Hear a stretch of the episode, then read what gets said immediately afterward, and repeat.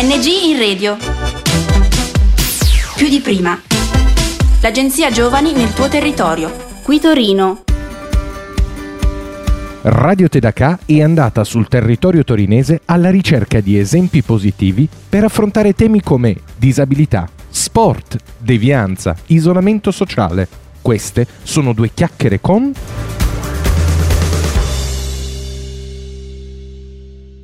Sono Dimmi, Giulia dimmi. Gatto Monticone e Federica Rossi, benvenute, benvenute. Ciao ragazzi. Giulia, al momento è 166esima nel ranking VTA, è stata a lungo tra le prime 150 tenniste del mondo, da anni nel circuito, gioca tutti i tornei più prestigiosi, l'anno scorso l'abbiamo vista sia a Parigi che a, a Londra e nelle prime 15 tenniste italiane da 15 anni, insomma stiamo parlando assolutamente di, di un'eccellenza dello sport italiano, è stata campionessa anche a livello giovanile, tra le prime 10 tenniste del mondo under 16 e vice campionessa d'Italia. Federica invece, giusto per non farsi mancare niente, a soli 19 anni ha girato il mondo, tutti e quattro i tornei del Grande Slam a livello giovanile.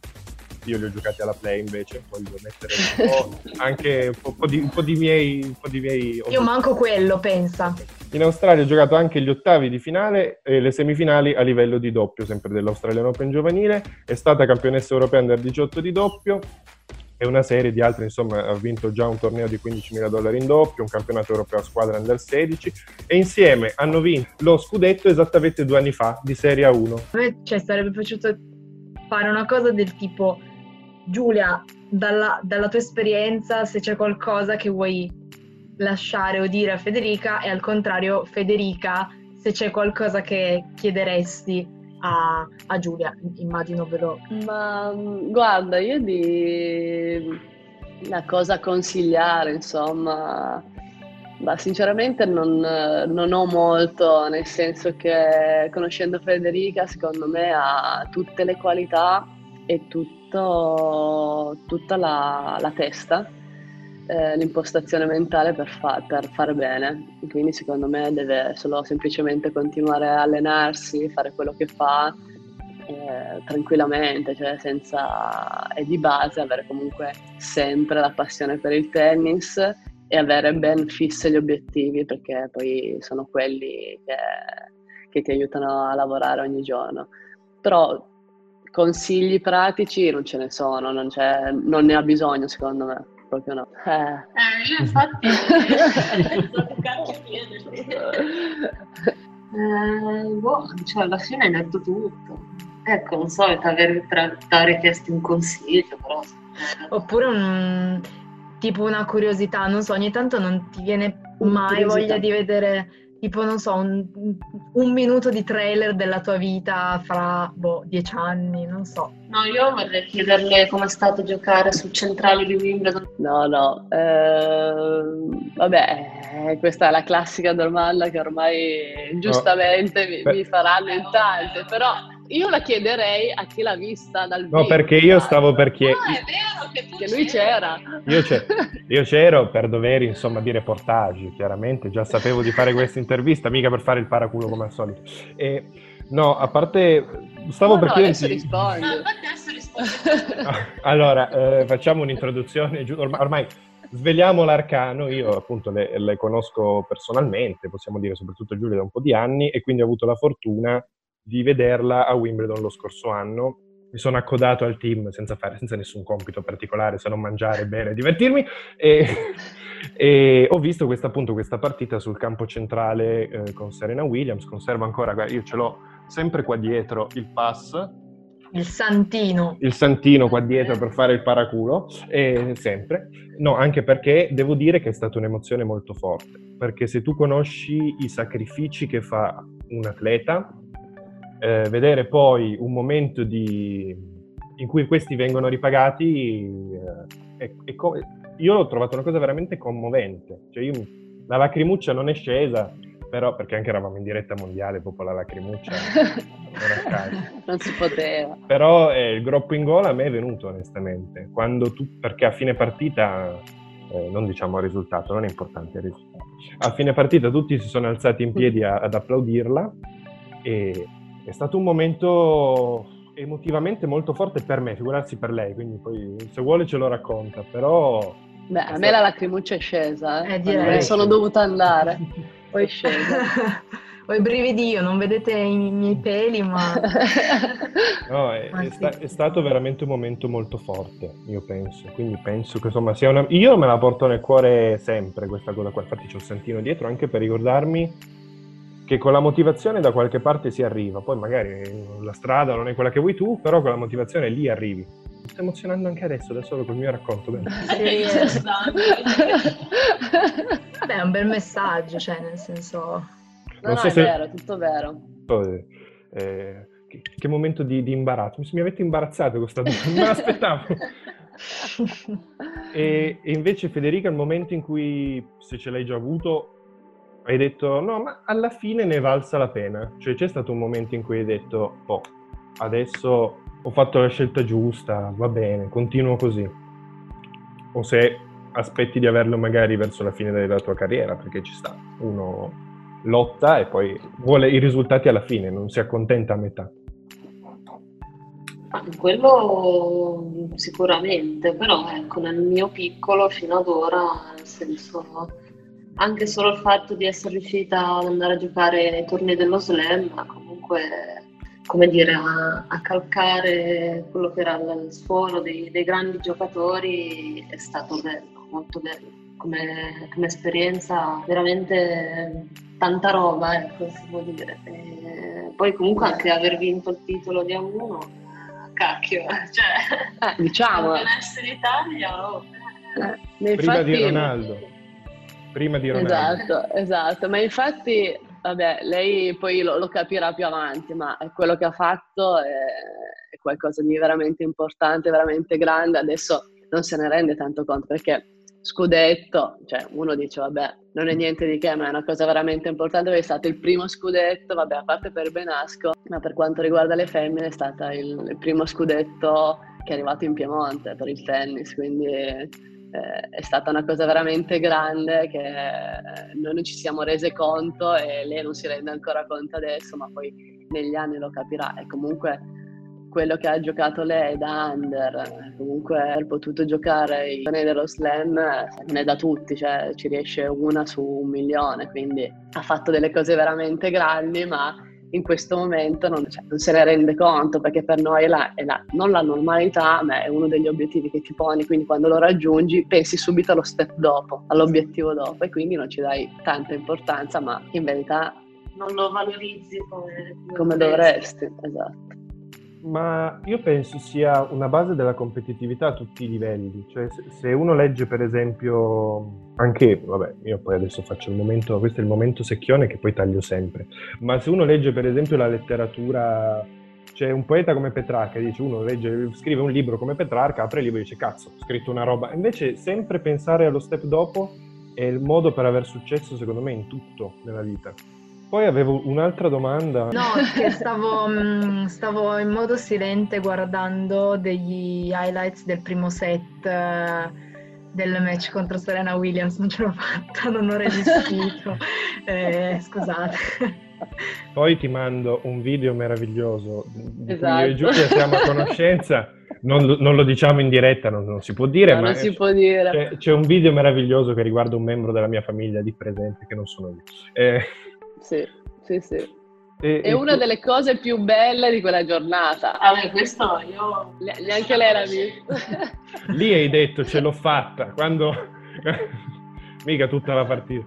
Eh, abbiamo, È abbiamo una parlato- delle GIF più usate, penso, dal team. Sì, sì, sì, sì, sì. E, è, è assolutamente esprime tutta la carica e anche la coattaglia del momento. E abbiamo parlato un po' di scuola. Allora, io ho una mia battaglia molto personale, che non so se volete condividere. Non in tutte le scuole, ma in Italia, eh, anche vedendo appunto mio padre che fa quello di mestiere, tra cui professore di scuola, ci sono dei problemi per certi, per certi insegnanti ad accettare il fatto che ci siano degli atleti professionisti. Cioè viene vista ancora come una roba ricreativa lo sport professionistico. Dice, "Pa- sì, tu finisci scuola e poi al massimo fai il professionista. Il problema è che a 20 anni un professionista eh, sta iniziando il picco, non è che può iniziare a occuparsi in Esatto. quel momento della sua carriera. Voi avete avuto questa percezione, non l'avete avuta?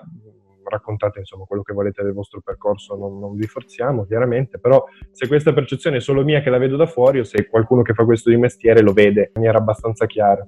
Allora, la percezione che hai avuta è semplicemente reale, cioè concretamente reale. Io ho fatto il liceo scientifico statale a Chivasso e penso che l'80% dei professori erano contrari comunque a qualsiasi tipo di attività fisica, sportiva, agonistica e non agonistica al di fuori della scuola e quindi sì, ho avuto parecchie difficoltà, mi ricordo la prof di inglese che mi ha fatto Salutiamola. Veramente... Salutiamo, grazie. Glielo mandiamo lo spezzone poi che mi ha fatto veramente tribolare, cioè fatiche proprio disumane sia nell'organizzare interrogazioni, programmarle, che sembrava la cosa più difficile al mondo e chiedere una roba del genere. Invece mi ricordo che c'era la professoressa di matematica che era fantastica, che eh, umanamente era una delle più normali, quindi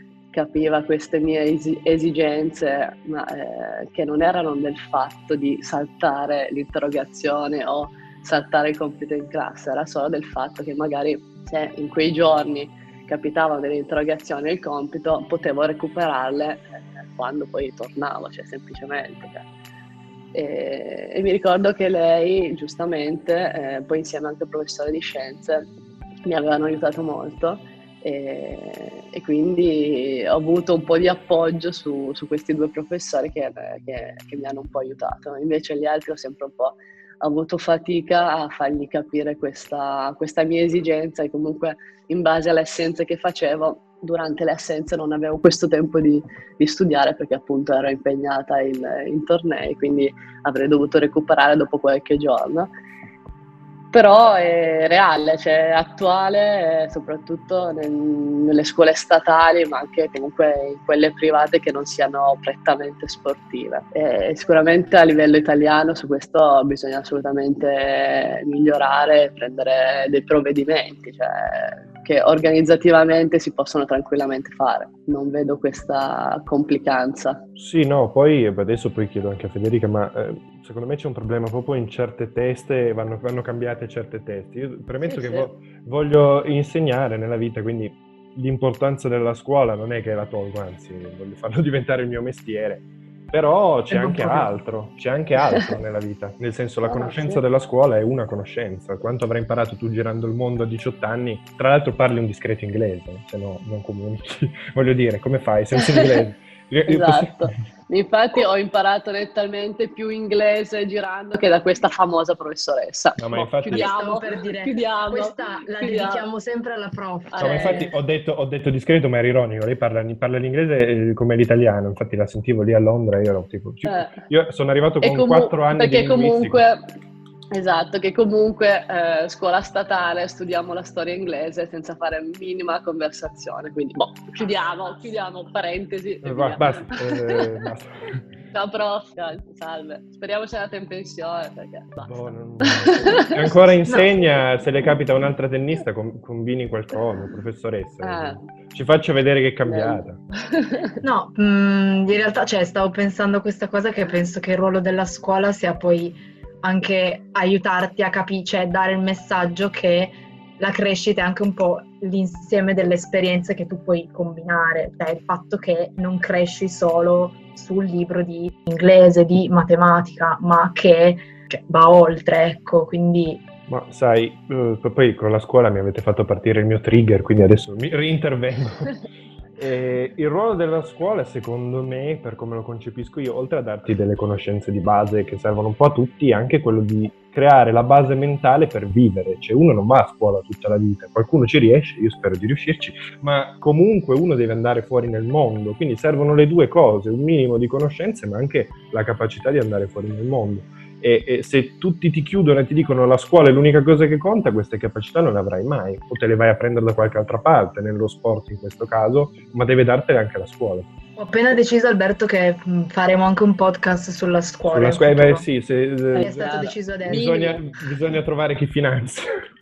Eh, lo so, però... Salutiamo l'Unione Europea che sta pagando. E Federica, non so se vuoi aggiungere qualcosa a questo discorso. Ma io più che essere d'accordo, no, nel senso, nella mia esperienza personale eh, molti problemi ce li ho avuti, nel senso che io uscita dalla terza media, volevo iscrivermi al liceo delle scienze umane e niente, poi siamo andati a parlare con la preside di allora e questa mi ha detto che era tondo, che mi avrebbe bocciata solo per le assenze. Ho detto va bene, grazie. E niente, quindi mi sono iscritta a ragioneria, però sinceramente cioè, non l'avrei mai scelta perché io materie scientifiche proprio cioè, una roba allucinante. e quindi, quindi, ho fatto il primo anno ragioneria perché comunque il preside della scuola eh, era l'unico diciamo, disposto ad, ad, aiutarmi, a darmi una mano. E, però anche lì, anche con i professori, comunque, come diceva Giulia, sai, ci sono quelli che ti capiscono, che si mettono nei tuoi panni, che, che sanno quello che stai facendo, quindi cercano in tutti i modi di darti una mano e quelli invece che cercano in tutti i modi di metterti il bastone tra le ruote. E quindi già da questo punto di vista purtroppo è così. Quindi sì, c'è, c'è, un, c'è un, problema alla base che se, se, non si riesce a risolvere purtroppo eh, boh, la mentalità è questa. Di alcuni professori la mentalità è questa, quindi noi possiamo farci poco. E purtroppo ma si stanno facendo un po' di passi avanti pian piano, però sì, ca- manca ancora un, un pezzo. Eh. Secondo me manca un po' un pezzo. Per aiutare, a proposito di giovani, il tennis, allora io chiedo prima a Giulia che lo vede insomma già in un punto più, più avanzato della sua carriera, poi a Federica che è più o meno coetanea. Il tennis giovanile italiano com- com'è, com'è, com'è messo? Perché si, si, parla un gran bene soprattutto della, de, di Sinner, di tutte, di tutte, queste nuove promesse. Musetti. Sì, ce ne sono, io poi sono abbastanza ignorante nonostante mi atteggi ma sono ignorante. Eh, come, come, come lo vedete? Sano, non sano, pronto a combinare qualche cosa di buono? No, vabbè, questo sicuramente sicuramente il periodo, diciamo, più importante per quanto riguarda il settore maschile, perché comunque di, di under, giovani e comunque dell'età di, di, Fede ce ne sono tanti che stanno facendo benissimo, per cui beh, Sinner, eh, che è giovanissimo ma ormai è un big, eh, già da, da un paio d'anni, quindi ha fatto questo salto pazzesco, però è giovanissimo eh, ci sono altri tipo Musetti e molti altri che stanno facendo benissimo e che continueranno a fare benissimo. E comunque adesso a livello maschile ce ne sono veramente tanti sia nei primi 100 eh, quelli già più grandicelli sia, sia, più basso. Sicuramente hanno lavorato bene nei, negli scorsi anni, scorsi 3-4 anni e adesso si, si, vedono, si vedono i frutti Invece noi co- come donne eh, stiamo lavorando adesso, quindi a, a breve eh, si vedranno le, le nuove leve. E, e, Torino in tutto questo avrà un ruolo abbastanza centrale. Dall'anno prossimo, lo ricordiamo, eh, ci saranno le ATP Finals qui a Torino, si spera con il pubblico perché non se ne può sì. più di, di, fare le interviste così. E, quindi, vabbè, per chi non lo sapesse, insomma, to- mm, poi correggetemi se sbaglio, faccio una spiegazione molto semplicistica. Il torneo di fine anno tra i primi otto tennisti uomini della classifica ATP. Adesso vi faccio una domanda un po' difficile, ma secondo voi questo può avere un ruolo anche per la città? Nel senso, porterà comunque una voglia di sport e in particolar modo di tennis anche nella città perché penso ci saranno eventi, ci sarà tutta un'organizzazione un po' particolare, cioè, possiamo fare dei passi avanti in questo, avere qualche vantaggio non solo economico ma anche sportivo? Beh, sicuramente sì, eh, il Comune di Torino ha lavorato tanto per, per vincere questo bando eh, che è di 5 anni, quindi comunque il lavoro che hanno fatto e faranno sarà veramente duro e, e lungo, però sicuramente darà la giusta importanza e conoscenza del, della nostra città perché comunque eh, ci saranno tantissimi turisti, anzi penso che la corsa ai biglietti sia iniziata da qualche settimana e c'è una buona risposta anche a livello comunque di organizzativo, turistico, sia di hotel, hanno organizzato veramente bene, penso che ci sarà pienone perché come, come, è giusto che sia, sicuramente Torino dovrà organizzarsi, ma penso che lo, che lo farà meglio per, per eh, ospitare sia i, i, giocatori più forti al mondo, perché di questo che si parla è un evento dopo gli slam, quello più importante che ci sia durante l'arco di un anno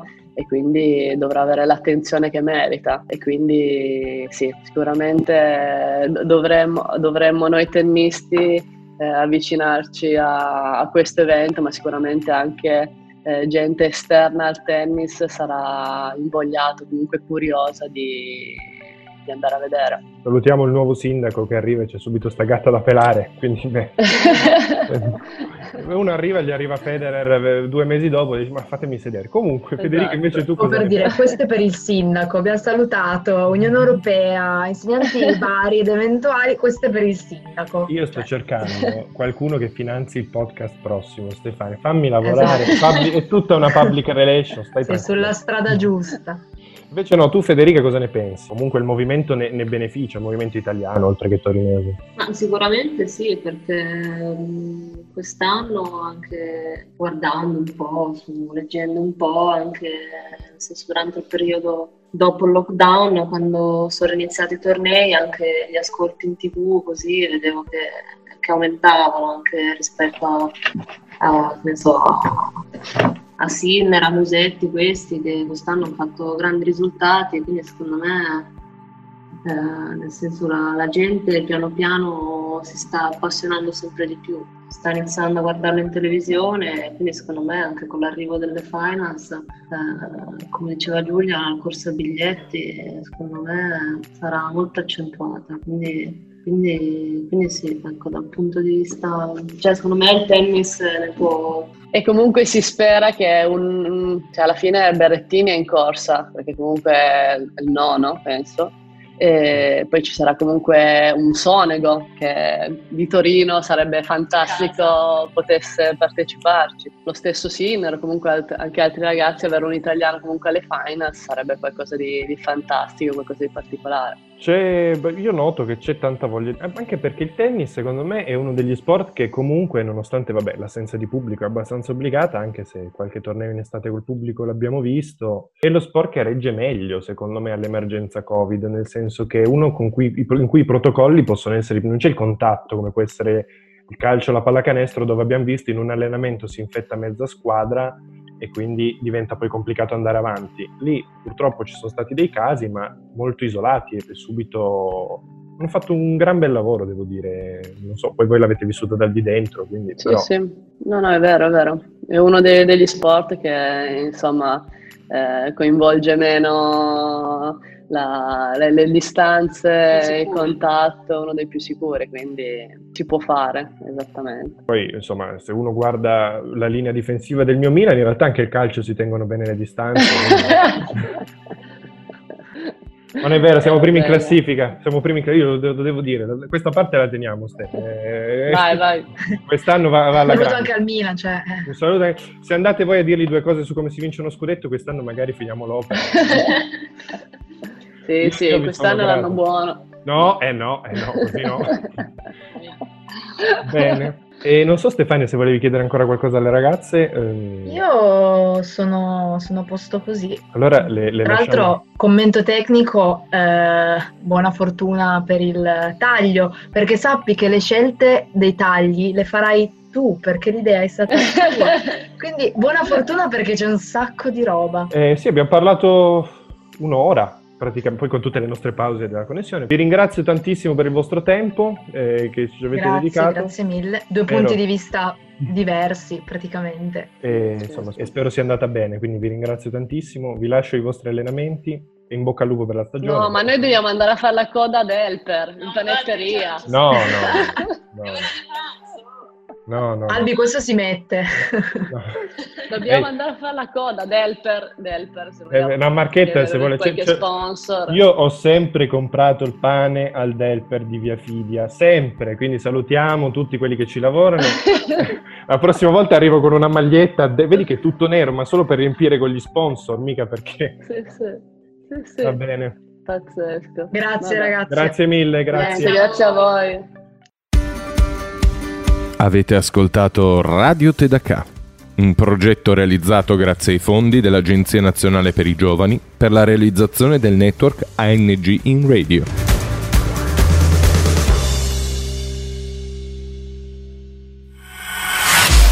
ANG in radio. Più di prima. L'agenzia Giovani nel tuo territorio. Da Torino è tutto. Progetto finanziato dal bando ANG in radio più di prima di Agenzia Nazionale per i Giovani, grazie ai fondi del Dipartimento Politiche Giovanili ed il programma europeo Erasmus ⁇